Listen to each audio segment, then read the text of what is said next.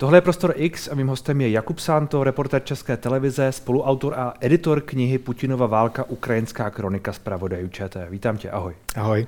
Není depresivní vracet se eh, k těm válečným momentům, kronika, protože vy vlastně uh, ukazujete, jak ta válka šla od začátku až do konce loňského roku a ne všechny ty momenty byly úplně veselé a optimistické. Není to pro vás vlastně depresivní?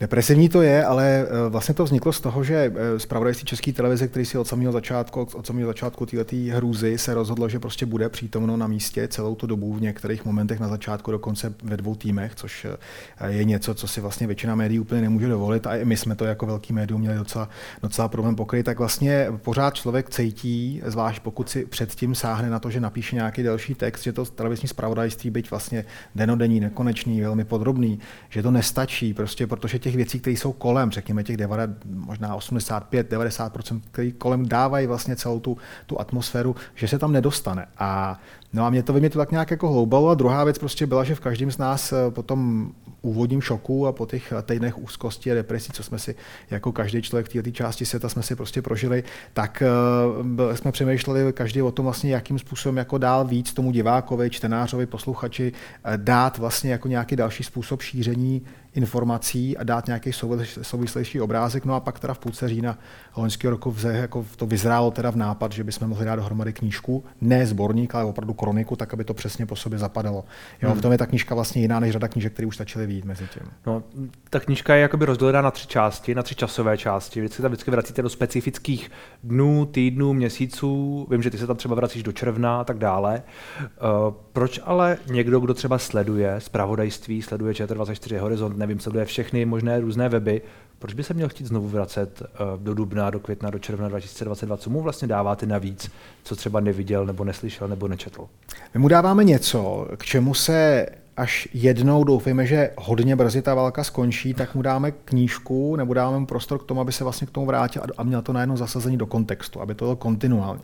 Hmm. Člověk, eh, vyzkoušená věc, vnímá zpravodajství velmi aktivně, plus minus ta poměť zůstává zhruba dva roky, ale není to prostě podrobný, není to vlastně, co, co po čem jde, jak to vychází. Člověk si třeba, který aktivně sleduje zpravodajství, tak ví, Bachmut, ví Buča, ví Irpiň, ale kdy, co, jak hmm. bylo, jak to zapadlo do toho kontextu, to už vlastně se vytrácí, zvlášť vzhledem k tomu, že bohužel ta hrůza pokračuje nadále s tou, s tou svojí obrovskou komplexností. A my dáváme vlastně knihu de facto takřka první rok vlastně války, co předcházelo, jak to vypadalo, jak se to rozdělo a je to vlastně celý srovnaný vlastně chronologicky za sebou, zasazený do toho mezinárodního kontextu. Podílela se na tom řada našich aktivních zpravodajů, kteří přijeli ze svých postů z Izraele, z Německa, z Polska, ze Slovenska, hmm. takže tam dodávají vlastně i ten kontext těch svých v uvozovkách mateřských zemí, což je velice důležitý, třeba role Polska a, a, a polský napojení na Ukrajinu samozřejmě je zcela specifická věc. A, a to jsou vlastně všechno vlastně věci, které se jako jednou za čas někdy objeví v tom spravodajství, ale ne takhle komplexně a hlavně ne takhle srovnaný. Hmm. No ono mě napadlo, že jak ten čas teď trošku běží jakoby trochu jinak, protože člověk má mentálně pocit, že uh, covid byl před pěti lety a ta válka už možná taky běží několik let, protože přesně ta slova, která si říkal, uh, Buča, Irpiň, Bachmut, vlastně já je znám, já jsem tu o nich vedl x rozhovorů, ale kdy přesně se stala hmm. ta Buča, to odhalení, kdy přesně Irpiň, já vlastně nevím. A takže ty říkáš, že to je že to je vlastně potřeba vrátit se k těm věcem, třeba jako je ta buča nebo některé ty jiné věci a třeba si o nich přečíst znovu očima někým, kdo, někoho, kdo tam byl nebo byl někde okolo a jakoby a, prostě nezapomenout na ně. No, uh, jednak to, uh, jednak opravdu to jsou, to jsou všechno očitý svědectví, všichni jsme to napsali, prostě vlastně jako ty autentické věci, které jsme tam zažívali, které jsme viděli a zároveň je to zadaný vlastně do, do, do celkového toho kontextu i vlastně, co se dělo teda na tom jako velkým poli, to znamená mezinárodně, kde jak postupovali, jaký armády a podobně. Uh, bez pochyby je naprosto klíčový opakovat a vysvětlovat uh, uh, slova jako Irpin, jako Buča, jako Izium. To je jednoznačně, to jsou prostě nový místa prostě na úrovni Katyň a, a, a další prostě místa, které si jako bohužel pamatujeme třeba z 20. Z 20. století, tak to je jedna věc, vlastně udržovat tu, tu, tu, tu paměť, ale vlastně my jsme dali opravdu k dispozici opravdu jakoby učesaný, vlastně jakoby polohistorickou, polohistorický svědectví. Jo. Říká se, to je ta známá věc, to řekl, co řekl někdejší editor Washington Post, že novináři jsou ti, kteří píšou tu první hrubou verzi historie a historici potom přichází a vlastně využívají tu jejich práci. Tak to je svým způsobem možná trošičku taky vycházíme vstříc historikům, že pak si můžou na tohle to hmm. prostě na tohle sednout, ale je to především pro, pro, pro, běž, pro běžného člověka, aby byl schopný se k tomu vrátit, aby byl schopný hmm. prostě to mít v kontextu. První hrubá uh, učebnice dějin, řekněme, v uvozovkách, ale uh, ty jako člověk, který na těch místech byl, a vy všichni, často i na těch frontových místech, kde se opravdu bojuje, tak jaká je hranice, pokud to píšete, pro to, co je subjektivní, co je pokus o objektivitu, co je nějaký krok navíc, výš a náhled. Jak s tím pracujete? No to je pro nás, pro všechny, zvláště pro několik kolegů, pro který to vlastně byl první takhle, dlouho, takhle další text, tam plus minus polovina autorů, který mají za sebou knihy, polovina autorů, který nemají, a, a, nebo my, třetina autorů, který nemají, a teď se začali hodně psát novinářské knížky, a taky jsem k tomu drobně přispěl, tak je to vlastně něco, co je pro nás nový. My vlastně tam trošičku ztrácíme trošku to literární panictví, protože my nejsme zvyklí z toho profesionálního zpravodajství, je celkem jedno, jestli komerčního nebo jestli veřejnoprávního, zkrátka tam ten reporter nepatří. Co já si myslím, jak já se cítím, jestli spím, jestli, jestli jim a tak dále. To nikoho nezajímá, to tam nepatří. Tadyhle na jedno je místo, kde se ten člověk vlastně stá, za sebe stáhne, hmm. vlastně tu profesionální masku na je to říká. Je to osobnější. Je to daleko osobnější, ale já si myslím, že právě v tomhle je vlastně ta síla, protože je to zasazení do toho kontextu, jak jsem říkal, každá ta kapitola je to srovnaný přesně, prostě tak, jako začíná válečný film, prostě na, na, na začátku je titulek, od kdy do kdy, jaký je to místo a tak dále, kdo to napsal, jo, to je tam, to je tam daný. A plus vždycky na začátku té kapitoly je daný takový ten jakoby objektivistický výklad toho, co se dělo, co se dělo velký v tomhle období. A pak je tam ta reportážní prostě věc nebo nějaká ta úvaha, která je přímo toho člověka a to už je reportážní a zároveň vlastně odkrytý subjektivní. Někdo je víc subjektivní, někdo jako vlastně se od, odkrývá víc, a jiní kolegové, jiní kluci to vlastně nedělají, hmm. ty jsou řekněme víc takový, jakoby víc jako pozorovatelský. Myslím si, že i v tom je to docela zajímavý, vlastně, že to dodává trošičku kontext pro diváka české televize, jako k těm jednotlivým obličejům si trošku přidat i nějakou emoci, protože hmm. to si myslím, že je docela, docela vlastně říkám znova něco, co se ne, jako nedává do, do, do, televize, ale do té knihy si myslím, že to docela patří a tato snese. Jedna věc, která možná souvisí s tou knihou uh, okrajově. Já jsem tady o tom nedávno mluvil s, s Pavlem, s Pavlušou Novotným. Uh, on říkal takovou myšlenku, že uh, novináři dnes na některých těch místech nejsou třeba tak nestraní v úzovkách, jako byli před 10-20 lety. Ty to možná sám víš ze své zkušenosti. Nevím, jestli by si s tím souhlasil, že vlastně uh, reportéři z Ukrajiny jsou vlastně na straně Ukrajiny, protože ten konflikt takový možná je a oni se tak možná cítí. Eh, jak se na tohle díváš? Já myslím, že to je trošku složitější, protože to jsou dvě věci. Já myslím, že Pavluša to myslel zhruba tak asi, jak teď se pokusím to, to, to dovysvětlit. Eh, on to říkal svýma slovy, já jsem ten rozhovor samozřejmě viděl. Eh, je to tak, že, je to tak, že Eh, jedna věc je, že teď najednou ten konflikt jak je masivní a hlavně jak je vedle nás, jak je to hmm. vlastně konflikt, ve kterém my přímo účastní jsme a dopadá to na nás, že půl milionu uprchlíků, uprchlic a, a dětí prostě uteklo sem dočasně, teď je tady kusy, to se nějakých 350, 300 tisíc hmm. lidí, tak to prostě se nás dotýká, zase tak velká země nejsme, aby jsme nepochopili 300 tisíc lidí navíc prostě. To znamená, že to je něco, co je bližší a to znamená, že je daleko větší hlad po spravodajském pokrytí a tím pádem se do té války, do pokrývání dostali lidi, kteří běžně vyloženě nepokrývali konfliktní zóny. Neříkám nutně váleční spravodajové, ale vyloženě lidi, kteří prostě jako neměli s tím zkušenosti. Řada lidí, kteří ani nebyli zahraničáři, jako Pavluša, jako já nebo jako kolegové, prostě lidi, kteří nemají s tím tím zkušenosti. Takže tam je, my, my máme za sebou každý léta nějakého zrání, nějakého učení se prostě pravidel, aby člověk prostě byl nestranný a držel se zpátky. Takže najednou se tam objevily desítky lidí, nejenom v České republice, z každé země, kteří tam prostě byli, byli prostě poslani, potřebujeme nějakou reportáž, potřebujeme to jako důležitý a tak dále. Tak to je podle mě jedna věc, kde se může často stát, že prostě člověk neskušený opravdu najednou jako by se trošičku zjančí. No a pak je druhá věc, a to je jako otázka. Jo. Já si opravdu myslím, že uh, jako jsou konflikty, kde řekněme jsou dvě strany nebo i víc stran, kde je prostě trošičku složitější hledat, co, jako co se děje, co a jak, ale zároveň tenhle ten konflikt to není. Tohle je konflikt prostě na úrovni druhé světové války. Prostě když bylo napadený 1. září, září 39 Polsko, tak přes mimochodem velice, velice podobný zdůvodňování. Stačí jenom vyměnit slovo e, Němec za Rus a Ukrajinec za Polák a jsi v tom, co ve 38. 39. jakým způsobem zdůvodňovala třetí říše, že je třeba něco dělat a jakým po prvním září zdůvodňovala, že bylo potřeba hmm. něco dělat s tím Polskem, tak prostě to je konflikt, který je černobílej. Ne proto, že Ukrajina je skvělá země, která dělá všechno dobře, ne protože i to, jakým způsobem vede válku, je prostě bez kritiky. Rozhodně ne, ale ten, ty důvody a to napadení, prostě čistý agrese, nevyprovokovaný agrese, je prostě černobílý. A tohle to, pokud se říká, ještě neznamená, že to je podle mého názoru zcela objektivní nález prostě jako skutečnosti. Pokud by ovšem na základě, na, na křídlech tohohle toho prostě nazývání ruských vojáků, okupanty, agresory, nájezdníky a tak dále, což si myslím, že je zcela v pořádku, že to přesně popisuje to, co oni tam dělají, jakým způsobem se chovají a proč tam jsou. Pokud by tohle zároveň zavdávalo to, že prostě ukrajinský ozbrojený síly, ale třeba úřady a tak dále dělají všechno skvěle, tak by to bylo špatně. To by potom opravdu bylo, že tam najednou přesně to, co říkal Pavluša, prostě pak najednou ten novinář je tam hmm. takový trošku jakoby pro, pro ukrajinský aktivista. Ale já si myslím, že se tohle to neděje. Eh, minimálně ne u, u lidí, o kterých mluvím, minimálně ne jako u většiny českých novinářů, co já prostě co můžu pozorovat a u, u těch zahraničních, který pozoruju. My si prostě uvědomujeme, že ten konflikt je černobílý, jakým začal, a to samozřejmě neznamená, že se na Ukrajině jako to, co se děje, nebo co se dělo před válkou, hmm. že bylo všechno skvělé, protože není. Hmm. Já vlastně přemýšlím, jestli my občas eh, ne a teď to je jako do, do, do vlastních řad nebo do všech řad, řekněme, že občas se, se smazává rozdíl mezi um, novináři, těmi, kteří opravdu jsou na místě a reportují a tak dále, a mezi nějakými komentátory nebo nějakými jakoby um, lidmi kypícími moudrostí, kteří různě říkají své názory, že vlastně možná, že někdy v médiích se to občas trochu smazává, když uh, jsou nějaké jakoby, takové ty publicističtější pořady, které pak uh, dávají různé názory a není to nutně jenom, že Jakub Sán to je teď na, na, blízko fronty a říká, jak to tam vypadá a tak dále, ale je to, no já si myslím, že a tak dále. Tak je daný podle mě tím, že prostě pořád tady jako není úplně dobře rozlišená nebo, nebo, nebo dobře zažitá mediální gramotnost, prostě, protože jako je rozdíl mezi reporterem a komentátorem.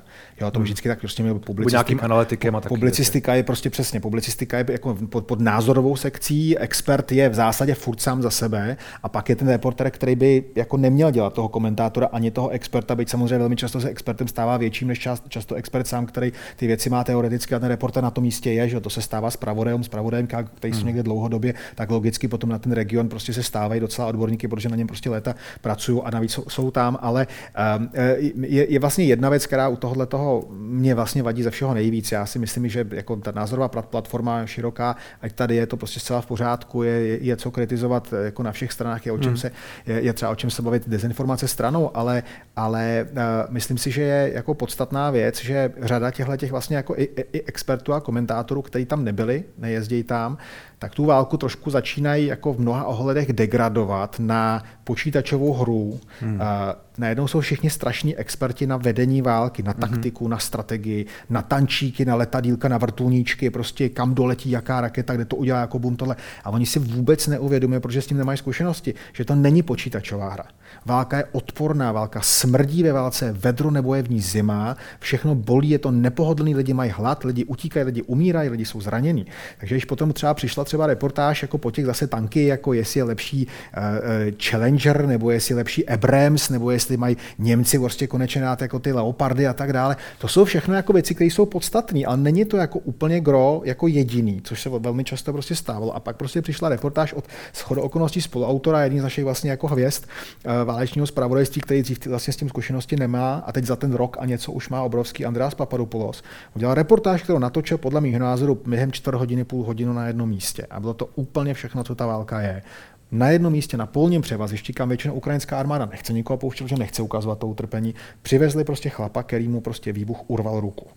Hmm a měl prostě, protože naštěstí jeho spolubojovníci uměli zacházet se zaškrcovadlem, tak prostě nevykrvácel, protože utržená ruka je prostě jako otázka eh, ne úplně dlouhá, než ten člověk vykrvácí, takže nevykrvácel, prostě přivezli ho tam a teď ta válka bolí, on je špinavý, je od krve, má nohy od bahna, ty chlapi, co jsou tam kolem něj, ty paramedici, dělají všechno, co může, on nadává prostě všechno, zachráněj ho, odvezou ho a na konci Andreas lakonicky řekne, že ten, tenhle ten den mají štěstí, protože tentokrát odvezli, nevím, tři živí ze šesti, zatímco prostě včera odvezli jenom jedno. A člověk si uvědomí, že ten chlap to přežil. Ale bude mrzák do konce života, prostě nebude mít tu ruku, bude prostě handicapovat, bude se muset naučit, hmm. jako, jo, a tak dále. Tohle to je válka, prostě ne tančík, jak je dlouhý a jak je těžký a podobně. A tohle to je vlastně jakoby tohle ta dehumanizace, tohle ta jakoby technikalizace té války hrozně často v určitých vlnách, když se mluví o dělech, které Ukrajinci chtěli nejdřív a Západ je nechtěl dát, že pak se mluví o tankách, prostě teď mluvíme o F-16, MiG-29, jak co, jsou všichni hrozní experti na dolet, na elevaci, na, na, na to, jestli to je více účelovenou stíhací bombardér, ale to gro, že ta válka je hlavně tam, kde to dopadá prostě, jo, malinko hmm. občas uniká. A proto je klíčový, aby ty lidi prostě na místě byli a aby prostě ukazovali to, co se tam děje, protože prostě to je, to je to, co by si člověk měl uvědomovat a to vlastně jeden z důvodů, proč ta knižka vznikla. Hmm. Uh, tvoje kapitola, jedna z tvých kapitol se tam jmenuje, respektive druhá z tvých kapitol, uh, jako Fenix popela. Tak ty teď vnímáš tu, tu Ukrajinu, nebo taková teď možná je, takový je ten druhý rok té války? No, v zásadě asi ano, ale a myslím si, že i ten první rok války, protože já... Je pravda, že to, to, to je ta doba, kdy ty se vracíš už do poloviny při, přibližně Tohle to, to je polovina, roku, to je polovina loňského roku, to je začátek té protiofenzivy, která vedla k osvobození Chersonu. A je to teda, váže se to k jednomu, k jednomu konkrétnímu vojákovi, který si říká Fénix, ale v zásadě ano, protože já jsem měl tu možnost být, byť jako pro mě jako osudová oblast je Blízký východ, ale teda ten postsovětský východ teda nějak e, taky se prostě stal. Takže já jsem byl v roce 2004 i v roce 2014 jsem byl u těch dvou revolucí. A bezprostředně prostě po té revoluci druhý, eh, po té majdanský se vlastně ta válka rozděla. Aniž bychom si úplně chtěli hmm. přiznat, že to je válka, tak prostě byla to válka, která pokračovala 8 let do té doby, než vlastně tohle to vypuklo. A jeden z důvodů, proč třeba to, to, ta odpověď západu a proč jako to prozření západu opravdu potřeb, jako potřeboval tak masivní útok a ne ten poměrně rychlý útok eh, proti Krymu a posléze teda rozpoutání prostě války, kde teda nějaký separatisti našli prostě jako ten, tanky té 80. 90 na půdě, protože to tak běžně běžně jako člověk na Donbasu mívá a uměli s nimi lítat a jezdit a uměli se střelovat prostě jako letadla, včetně civilních, jak se ukázalo, tak tohle to prostě byl takový nějaký narrativ, který vzniknul nejenom proto, že jsme jako nechtěli do té konfrontace s těma Rusama, ale taky proto, že nám ukrajinská armáda, ukrajinská obrana nedala dost času si vytáhnout z toho pozadí tu hlavu. Protože se prostě ta armáda rozsypala. Hmm. Jo, protože třeba příslušníci černomorské flotily eh, v Kijevě, eh, pardon, v Kijevě na Krymu si v podstatě takřka hromadně prostě jenom strhnuli epolety a nechali si tam dát nový. Jo. Eh, minimum boje. Na východě to bylo jiný, tam se to potom rozjíždělo a tam se ta armáda taky sypala. Prostě postsovětská, podfinancovaná armáda s rozkradenýma skladama, ohromná hmm. korupce a tak dále. A, tak dále. a teď najednou je tady, jako, a tohle jako je Ukrajina, jakou si představoval pravděpodobně navzdory prostě vší špionáži masivní, si prostě představoval Kreml a ministerstvo obrany Ruské federace. A najednou boom, a oni opravdu jako vyzbrojovali a opravdu cvičili a opravdu tu armádu jako, jako posílili a opravdu se naučili prostě za těch 8 let těch bojů, kde byly prostě nějakých 420 tisíc eh, žen a mužů v uniformě, za těch 8 let, to jsou veteráni, ty jsou samozřejmě nej, nej, nejcennější, protože je válka, tak vědí, co to znamená. Když se pálí, tak vědí, co to znamená, neutíkají, nebojí se, že jako branci a tak dále. Prostě a najednou přesně ten Fenix jako z toho, z toho popela vstal prostě a to zjistili prostě Rusové poměrně velmi jako tvrdě na mnoha různých bojištích, prostě, že teda hod to je jiná Ukrajina, než jako si vykreslovali oni sami v těch plánech. A myslíš, že tím nám dali uh, nám myšleno západnímu světu, asi kolektivnímu západu, jak se tak někdy říká, uh, příležitost vytáhnout si tu hlavu? Jednoznačně. Jednoznačně. Eh, jako jednoznačně to eh, v, v reál politice, která prostě, ať chceme nebo nechceme, prostě je vlastní i demokratickým zemím, i demokratickým blokům, jako je NATO, jako je Evropská unie, prostě je vždycky rozdíl fe accompli. A z hmm. francouzštiny, že jo, stará věc prostě už je jako dokonáno je, stále s tím se jako nebudeme dělat. Proto na začátku Německo vlastně jako trošičku vlastně eh, jako na rozdíl od východního křídla, kde prostě z jejich jako z pohledu západu prostě jako poblázněný polský husaři, zblázněný prostě český husiti a samozřejmě jako tři baltský země prostě najednou začaly dodávat zbraně jako ve velkém, že my jsme byli první, kdo opravdu dodal reálně nějaký prostě jako docela jako poměrně významný zbraně, tak prostě to bylo takový to, proč budeme dodávat zbraně, když prostě jako za pár dní to prostě bude je to hotovo. smutný, ale bude hotovo. A ono nebylo.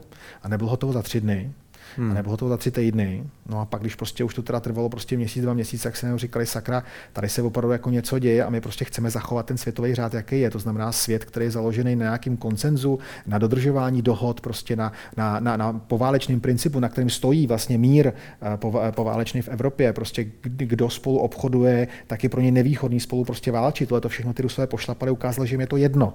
Že prostě jako v rámci nějakých jako nesmyslných, iracionálních prostě představ o vlastní velikosti a o, o, o, o nepřátelství celého světa, tak jsou ochotní zahodit všechny tyhle ty věci. Jo, ono to nevypadá, jako ne, nikdo nečeká, že se ruská ekonomika úplně rozpadne, ale ona prostě navzdory těm číslům, které třeba nejsou zas takový, jakoby, jako třeba čekali tvůrci sankcí, tak prostě opravdu ty lidi fakt jsou na tom čím dál tím hůř. Ta ekonomika je na tom jako mizerně, přestože se na to připravovala a jako, a jako, jako jménem čeho? Jo, hmm. jménem jako toho, aby další desítky tisíc mladých kluků mohli tam jako někam jet a vrátit se, pokud budou mít štěstí bez ruky, jako ten Ukrajinec, o kterém jsem mluvil. Jo, hmm. takže tohle je podle mého názoru vlastně jako klíčový, že opravdu ukázali prostě, že jsou schopní se prostě bránit a tím pádem my jsme si řekli, aha, tady někdo vlastně válčí trošičku naší válku. Samozřejmě ne za nás, válčí za sebe, ale jako civilizačně prostě válčí proti něčemu, co je prostě agresivní, velmoc, bezohledná, prostě, která je ochotná všechno pošlapat jenom v rámci nějakého svého snu o velikosti No a tím pádem, jako jestli tady jako někdo, a kdo je ochotný teda tam do toho nasazovat svoje vlastní lidi, tak jestli jako nás to stojí jenom to, že jim dáváme nějaký zbraně, tak je to vlastně jako v uvozovkách celkem jako docela, docela zadarmo. A všechny takové ty komentáře, které k tomu jsou, že, že na tom vydělávají e, e, prodejci a výrobci zbraní, no samozřejmě, že jo. Jako, tak když se jezdí jako hodně autama, tak se jako, tak jdou ceny nahoru. Když prostě je v Praze málo bytů, tak bohužel prostě jdou strašně ceny jako bytů nahoru. Prostě tak je logicky, když prostě je potřeba hodně zbraní a ono jich hodně není, takže hmm. se ty ceny šroubujou. To je logický. Bohužel je to tak, ale jako cash by ty zbraně byly třeba levnější jo, a bylo by jich víc prostě pro Ukrajince. Na válce vždycky někdo vydělává. Vždycky. To je, to je prostě asi daný fakt a um, to, jak se znovu zmiňuje, nevím, korupce a tak dále, ostatně uh, prezident Zelenský tam neustále dělá nějaké jako v úvozovkách čistky, že prostě uh, někoho vyhodí, poměrně vysoce, vysoce postaveného, známého a tak dále, někoho, kdo předtím se mohl zdát být klíčovým, tak prostě pak odchází. Já jsem Reznikov, myslím, že byl ten, který byl naposledy, naposledy podobně, podobně vyhozen, protože tam byly nějaké jakoby korupční jeho, nebo pod ním, pod ním no. se, se, se děly věci, uh, o kterých on asi musel vědět a tak dále. Čili ty věci se tam dějí, a, ale z našeho pohledu, respektive z tvého pohledu, uh, to vlastně není argument. Nebo respektive je to argument, ale ne ten zásadní. Ne, jako je argument samozřejmě říkat Ukrajincům, my vám budeme pomáhat, budeme vám pomáhat i jako s poválečnou obnovou nebo, nebo s meziválečnou civilní obnovou, budeme pomáhat se zbraněma, ale musíte prostě být schopní nám teda dát tadyhle prostě inventuru, tohle se dalo, tohle se použilo, to je zcela jednoznačně a je to zcela v pořádku. Hmm. A že Ukrajina prostě jako má problémy s korupcí, byť se s ní snaží nějakým způsobem jako bojovat od roku 2016, kdy tam, kdy tam prostě protlačili vlastně mimo jiné příslušníci opozice z Majdanu a, a Mustafa Najem třeba, bývalý novinář investigativní, jak vlastně jako velmi důležitá potom v poslanecké sněmovně nebo teda ve Vrchovné radě, velmi důležitá síla, která prostě tlačila ty, ty, ty zákony 2016-2019, tak se něco začalo dít a snaha hmm. tam je, ale je to veliká země a je postsovětská, jako nebudeme si to malovat, že my s tím tady máme velký problém a my jsme hmm. postkomunistická, nikoli postsovětská, což je přece jenom jako, jako lepší nebo jednodušší. Takže ano, je třeba určitě, jako aby, aby ten západ a jednotlivý země prostě říkali, hele jasně ano, ale to bez pochyby ano a není možný říkat jako jenom, hele, eh, teď, teď, teď se potom o tom jako pojďme nebavit, teď je ta válka, jasně, že to je priorita, ale to zároveň neznamená, že prostě hmm. jako ty účty se, se, se, nebudou, se nebudou řešit, to si myslím, že podstatný je, ale jo, jako argument, který se občas objevuje v tom proruském táboře je, že Ukrajina byla strašně skorumpovaná, tak tam přišlo Rusko, říká Rusko, jako čistě z principu. Někde skorumpovaná jako problémy se korupcí, tak tam nějaká jiná země vlítne a udělá tam pořádek, no tak to můžeme mluvit o Československu a o třetí říši, že jo?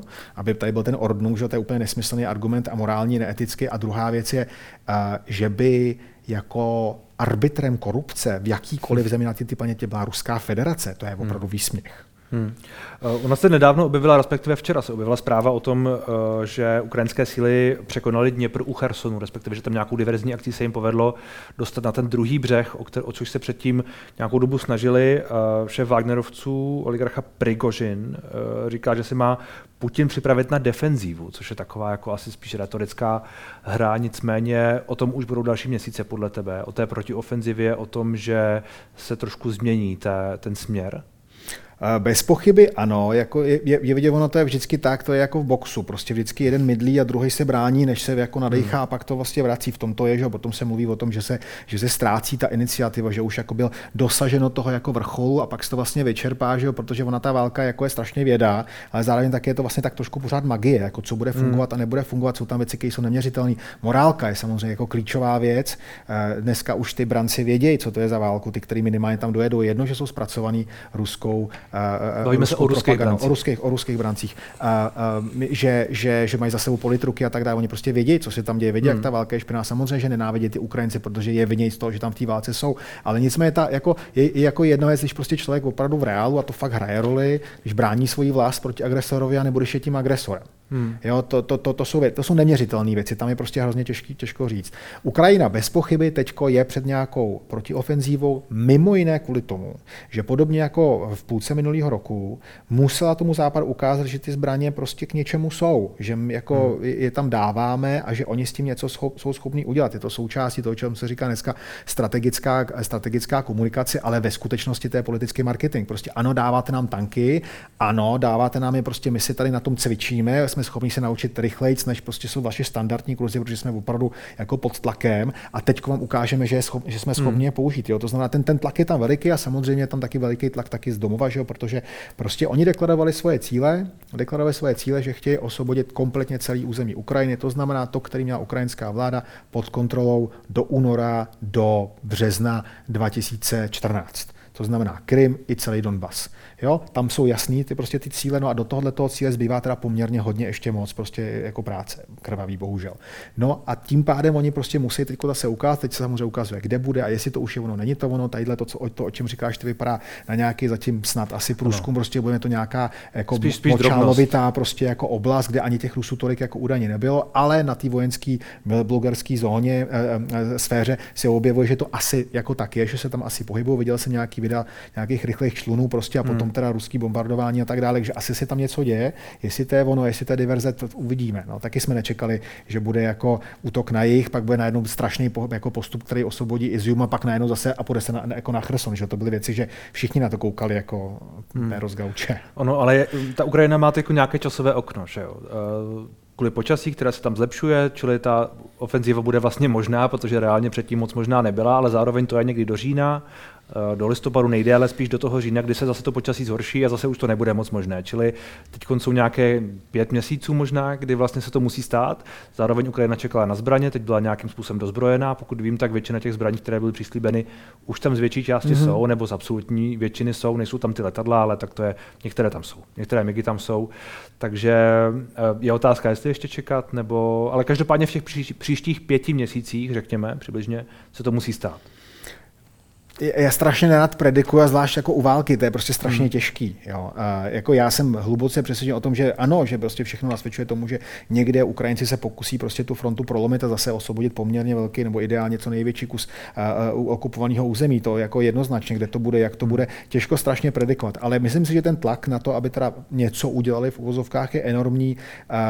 Uh, Rusové měli dost času na to se opevnit, kromě tam, kromě těch míst kolem Bachmutu, kde se snaží pořád prostě postupovat, byť tam strašně krvácej, tak na těch těch jiných, řekněme v uvozovkách, klidnějších eh, úsecích, třeba hmm. na tom jihu, je tam Dněpr, prostě bude to obrovský minový pole, prostě jsou vidět satelitní záběry, prostě několik vrstev obrany a tak dále. Prostě jako jo, teď najednou vlastně se to bude otáčet a ta iniciativa najednou bude na straně Ukrajinců, což samozřejmě psychologicky je asi důležitý, ale vždycky každý voják řekne, že je daleko jednodušší bránit, zvlášť hmm. zajištěných pozic, hmm. než útočit. Že? Protože to je ten člověk, prostě, který najednou jde na té špici, nebo ten tank, nebo to letadlo, nebo to dělo, který někam střílí, prostě, tak to je prostě to, kde je to riziko, protože vycházím ze svých obraných postavení proti něčemu, co nevím přesně, jak je. A tady jsou miny a tady je kulmatní postavení a tady na ně budou střílet dělat. Jo, to jsou všechno věci, které hrají roli. Prostě, takže je otázka, hmm. jakým způsobem způsobem, jako co převedou, ale faktem je, že ten loňský rok byl jako překvapivě pro všechny. Hmm. Uh, jaký je vlastně teď endgame nebo o co, jde, o co jde Rusku? Pokud uh, se zdá, pokud budeme věřit těm všem různým analytikům a lidem, kteří se spíš hrají s těmi vojáčky, jak si, jak si o tom předtím mluvil, ale kteří to analyzují tak, že prostě Rusko teď nemá velkou už sílu, možnost, iniciativu, je vyčerpáno a tak dále, provést nějaké útoky velké. Tak o co hraje? Hraje o čas? No, já si myslím, že se ukazuje od, od loňského února, eh, se jednoznačně ukazuje prostě, že to, to, o čem se celou dobu prostě mluvilo, to, co jsme očekávali, takový ty nesmysly, že, že, že Vladimir Putin je šachový hráč a má všechno prostě připravené na několik tahů dopředu a že vlastně se na tu válku jako dlouho připravoval a jsou prostě zálohy, spoustu zbraní a tak dále a tak dále, prostě, no tak se ukazuje, že není pravda. On je pravděpodobně opravdu spíš judista, prostě on prostě jako teda zápolí s tím, s tím sokem a čeká podobně jako jakýkoliv jiného bojového sportu, kde bude nějaká ta slabina, kam teda bude směřovat mm, ten jako ne úder dobře v judu, ale prostě nějaký ten, ten chvat, prostě nějaký ten uchop a tak dále. To znamená, jako asi byl nějaký plán, eh, ten plán pravděpodobně skutečně bylo těch jako první, první za, za první tři hmm. dny prostě mohutným, brutálním prostě nástupem směrem na Kiev se dostat do Kieva, utnout teda hadovi hlavu, eh, zatknout nebo zabít prostě politicko-vojenský vedení a pak se teda zbytek té Ukrajiny vzdá, pak jako pak si budeme pracovat jako vítězi. To se ukázalo, že se nestalo, no tak když teda se ukázalo, že ne, tak se teda přistoupilo k jinému plánu, že teda budou velký, prostě masivní prostě postupy a tak dále, tak se ukázalo, že ty postupy, zvlášť na tom severu a severovýchodě, taky jako úplně nebudou, takže se podařilo na tom jihu propojit ten Krym teda s tou částí okupovaného eh, Donbasu, co měli už jako předtím a někde to vlastně jako zatlačit. A teď zase, takže já si myslím, že tam jako je řada určitých plánů, jako co by oni chtěli ale jak říkáš, Endgame si myslím, že jako, jako těžko říct. Pevně doufám, že to nebude Endgame jako, jako, v, tom, jako, v, tom, jako v tom filmu prostě z Avengers, Avengers, kde jako polovina lidí všech jako umře a bytostí. To bych docela byl rád, kdyby takhle nebylo. Ale jako jaký je cíl? Ne, Endgame těž... právě byl, když už to vraceli zpátky. A už to vrátili. Aha, to, to byl ten to druhý díl. Jo, tak dobře, tak tím líp, tak tím líp. ale... Ne, ale, ale eh, mě vlastně zajímá, jestli, jestli eh, to, na co jsem se asi ptal, je, eh, Teď se hodně hraje asi o to, mimo jiné, zlepšit, co, nejvíc, co nejlíp zlepšit karty na nějaké jednání, které asi prostě někdy bude muset přijít. Protože aby to nějak skončilo, tak se budou muset ty dvě strany domluvit, že už to teda končí. A obě ty strany chtějí být v co nejlepším postavení, až to jednání přijde. To znamená, že Rusko chce ideálně držet to, co drží teď, nebo víc. Ukrajina chce ideálně držet, nevím, celý Donbass asi, pokud to půjde, nebo co nejvíc. Tak o to se teď asi hraje, ne, do konce roku. No já si myslím, že tam je prostě jeden problém, že jednání probíhaly, to jsou ty slavní hmm. minský jednání ano. prostě. A ty už takhle byly. Už něco, už Ukrajina, Ukrajina přišla v tu, v tu dobu, už neovládala velkou část Donbasu a neovládala Krym. A měly být jednání, že teď už jako je jako teď už jako je všechno. A pořád si všichni tvářili, jako že to není Rusko, který okupuje Krym, a že to, není, to nejsou ruský vojáci Krym. To jsou nějaký ty separatisti. Tam jako jsou separatisti, kteří sice jsou pro moskevský, Moskva jako nad nimi drží ochranou roku, ale Krym to je tak jako něco jiného. Ne, Krym byl okupovaný ruskou armádou a, a ruskými ozbrojenými silami, stejně jako byli vojáci, hmm. prostě, kteří řídili prostě ten, ten boj tam. A to už se stalo a to trvalo 8 let, jednalo se, během kterých se Rusové připravili na to svinstvo, který předvádějí teď. Takže já si myslím, že jednoznačně pro Kiev prostě tohle to není cesta.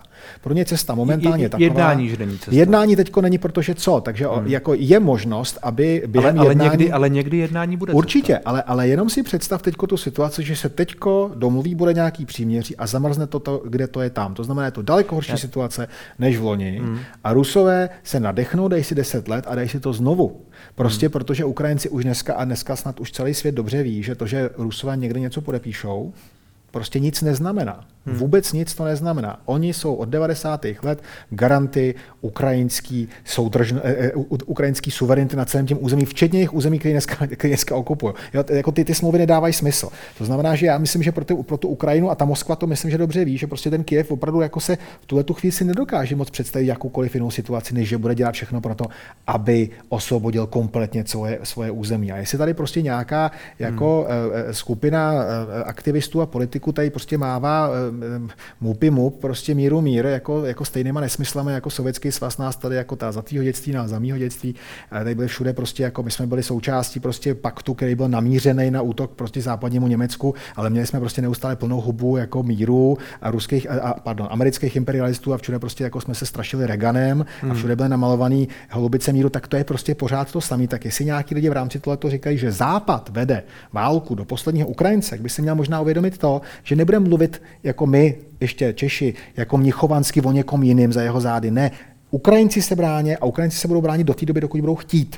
A hmm. pokud Ukrajina se rozhodne, že prostě už, to, už jí to stojí tolik sil a tolik prostě jako, jako lidí, uh, pokud by byla taková situace, tak potom je na ní, že se rozhodne dobře, tak my jsme ochotní se jako postoupit nějakou část, ale to, že by to mělo zase znova zamr, jako zamrznout, tak jako to bylo zamrzlý od roku 2014 do roku 2022, hmm. si myslím, že prostě pro ten Kiev není cesta a myslím, že ta Moskva to dobře ví. Hmm. Takže jako teď si myslím, že v tuto chvíli podle mě ta Moskva, ale fakt nevím, nevidím do hlavy, ale podle mého názoru je to tak, že spíš tak jako nějak teda teďko jako budou prostě jako pokračovat a budou teda jako koukat, jako co se bude dít dřív, než teďko se brání, prostě než se vydejchá, pak třeba, že třeba doufají, že budou ty rány zase vracet sami. Hmm, hmm.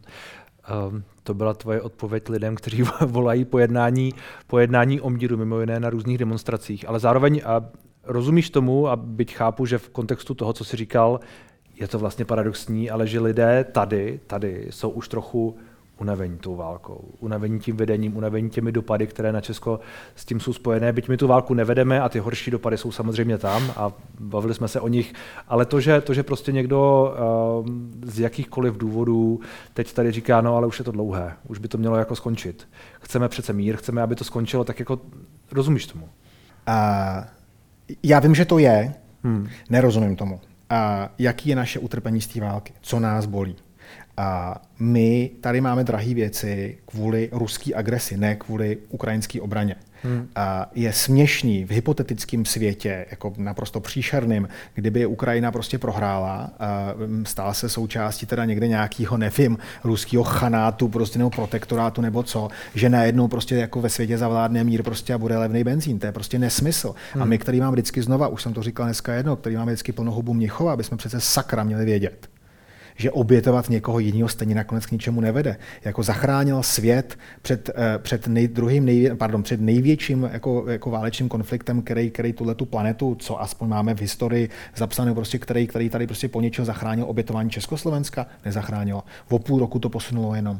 Jo, a, a, a, a co se stalo? Jo, já si myslím, že opravdu tohle jako to, jako říkám znova, to není tak, že tady nějaký český politici, americký politici, francouzský a německý politici stojí s pistolí u hlavy u prezidenta Zelenského a u jeho lidí a říkají, ne, vy musíte bojovat, že bojujete hmm. za nás. Ne, oni bojují sami, protože oni jenom žádají o, o, o podporu naší, kterou myslím si, že máme morální a zároveň jako strategickou povinnost a, a logiku jim dávat, ale váčej oni. Jestli tady někoho strašně unavuje, jestli mají rozpraskaný rtíky kvůli tomu, že někde prostě opravdu umírají děti, prostě, že někde opravdu se děti, že se kradou děti, že se prostě krade eh, uhlí, že se krade, že se kradou jako ledničky prostě, jako že jsou, že jsou eh, strašní věci jako zbučí a podobně. A to si jako nemalujeme, že takovéhle věci až jako jednou bude na to čas, že se neukážou jako v dalších prostě místech, že jsou tady lidi, kteří mají plnou bandery, který prostě mrtvý jako, eh, jako 70 nebo 80 let, prostě protože už je to jako unavuje tak ehm, já vlastně nevím, co bych jim úplně jako řekl, když bych to měl říct hmm. slušně, protože prostě jim se neděje nic, zatímco tady prostě pár desítek, eh, pardon, pár, pár stovek eh, kilometrů od nás, prostě pár hodin eh, autem, opravdu reálně umírají lidi, kteří prostě nejenom, že to není jako jiný svět, že to není válka s islámským státem, která nám přišla, že je prostě daleko, nebo že to nejsou africký konflikty, nebo to nejsou jeho americký občanský války, to jsou lidi, kteří prostě vypadají a žijou stejně jako my. Hmm. Krom toho, že jich teď mezi náma tady žije několik jako stovek tisíc a každý známe někoho, kdo tam hmm. někoho prostě má. Jo, jako tohle je směšný a říkám znova, my jsme Češi, my bychom sakra měli mít jako pro to a to daleko větší pochopení než jiný. Jo, takže máš jako člověka, který je ochotný ti jako, je, jako jedním dechem říct, že jsme se přece proti těm zlým Němcům prostě měli bránit, hmm. uh, měli bránit v březnu 39, ale ten samý ti rovnou ti řekne prostě, co si jako myslíte, uh, jako že Ukrajina bude schopná vzdorovat tomu velkému medvědovi, přece tomu medvědu musí mu jako dát nažrat, no to je úplně směšný. Jo. Hry na takový to, že impéria mají právo na to, aby měli svoje sféry vlivu a my malí země se musíme prostě přizpůsobit sakra, proto jsme vstoupili do Severoatlantické aliance. Proč pořád hmm. budeme takhle jako připo prostě, jo. to by nemělo, to, jako nedáváme to logiku. Hmm, hmm. Rozohnil trošku. Poslední věta té knihy je Rusko, svět a s nimi vlastně i sama Ukrajina. Dostali v roce 2022 lekci z ukrajinské odolnosti a udatnosti. To je poslední věta té knihy, kterou tam napsal eh, David Borek v té kapitole, která je věnovaná 28. prosinci a jeho, jeho zkušenostem z toho, eh, z Ukrajiny. Tak když si vezmeš tuhle větu, tak jaká podle tebe, a teď vím, že už to je zase věštění, ale bude věta eh, rok 2023 byl jaký? Ukrajina ukázala co? Ukrajina potvrdila tomu světu podle všeho, co se teď děje. Jako já jenom prostě doufám, že, se, že, že, že, že ta země se nezlomí, protože prostě ty, ten tlak je enormní. Hmm. A, a výpadky pracovní síly, obrovský peníze, které jdou na opravu. Prostě hmm. jo, teď se tady, viděl jsem nějaký výpočet, který spočítal, to jsou jako opravdu strašné věci, že, že ty škody, aby se, aby se teda všechny odstranily, takže ten rozpočet je plus minus tak velký, že by se na zelený louce prostě muselo postavit Los Angeles celý, mm-hmm. jo, což je mnoha, mnoha milionová prostě bohatá metropole. To jsou prostě enormní peníze, ta země je prostě obrovská a, a, a ten tlak je prostě šílený, ale já prostě pevně doufám, že jako budeme pořád moc být třeba my jako Češi, jako opravdu jedni, který jako z první, který, jak už jsem říkal, pomohli, který jako, je, jako vlastně ze všech nejvíc vedle Moldavska v poměru na počet obyvatel přijali prostě lidí. My, kteří jsme se tady prostě fackovali zleva zprava, jestli prostě přijmeme 50 nebo nepřijmeme 50 selských uprchlíků z řeckých prostě uprchlických táborů, tak najednou bez jakýchkoliv keců prostě jsme jako malinu slupli 400 tisíc lidí, postali jsme hmm. se o ně. Ehm, vedlo to k řadě prostě problémům, že jo, měli jsme prostě nebohý děti, které přespávali s matkama na hlavním nádraží, ale to se dalo čekat prostě, ale vlastně v zásadě celkem v pohodě jsme to zvládli, tak vlastně to součástí toho, jako té udatnosti a takhle, tak je taky nějaká lekce o nás, o, jako, o, o, jako sami o sobě. Hmm. Že tady prostě uh, jsou úřady, které byly schopni to zvládnout, tak ty jsou ochotní prostě pomáhat a že my jeden každý jsme nějakým způsobem prostě k tomu přispěli. Drtivá většina lidí, někdo, někdo dal k dispozici svoji chatu, někdo dal, eh, dal jako pronajal nebo půjčil prostě byt, někdo rozvážel ty samý lidi, kteří šili roušky, tak rozváželi jídlo, prostě eh, rozvá, jezdili autama na tu, na tu hranici a přiváželi je sem. To je přece jako, jako krásný. Jo. A já říkám znova, prostě jako, jako my, který hm, Češi máme tendenci se tak trošku tak jako podceňovat, aby k sobě takový zase jako přehnaně kritický, na rozdíl třeba od Poláků, který jsou vždycky že na sebe velmi hrdý a jak se říká, tak Češi a, a, a, si váží méně svých historických výher než Poláci svých proher her, hmm. Tak berme tohle to opravdu jako vlastně jako strašně hezkou zprávu o nás samých, protože prostě jsme byli schopní navzdory lidem, kterým to jako nevoní hmm. a já, já bych byl taky rád, kdyby tady ty lidi nemuseli být. Já taky bych byl rád, kdyby ta válka nebyla, prostě to přece nikdo nevítá, ale když už tady jsou, když už ta situace vznikla, my jsme s tím neměli nic společného, tak to, jakým způsobem prostě se Česká republika a Česká společnost postavila k tomu, je jako neuvěřitelné, jako úžasná. A já jsem opravdu, já jsem obyč, jako obecně jsem velmi hrdý Čech, nepoužiju to slovo odvl, který bohužel dneska je trošku jako ztracený, jak použiju slovo jsem patriot, jako velmi silný. Hmm. A, a, teď jsem opravdu na to hrdý. A kdekoliv někde prostě jsem venku, tak říkám prostě jo, jasně, bezvadný, všichni jsme tleskali Německu, který prostě přijalo v roce 2015 necelý milion syrských uprchlíků. Přepočteno na počet obyvatelstva by to znamenalo, aby kdyby bývali byli, přijali tolik jako my teď v roce 2002 2023, tak býval Německo muselo přijít 4 miliony. Hmm, hmm. To jsou stejné časy, eh, stejné počty. Říká Jakub Santo. Děkuji za rozhovor. Díky za pozvání.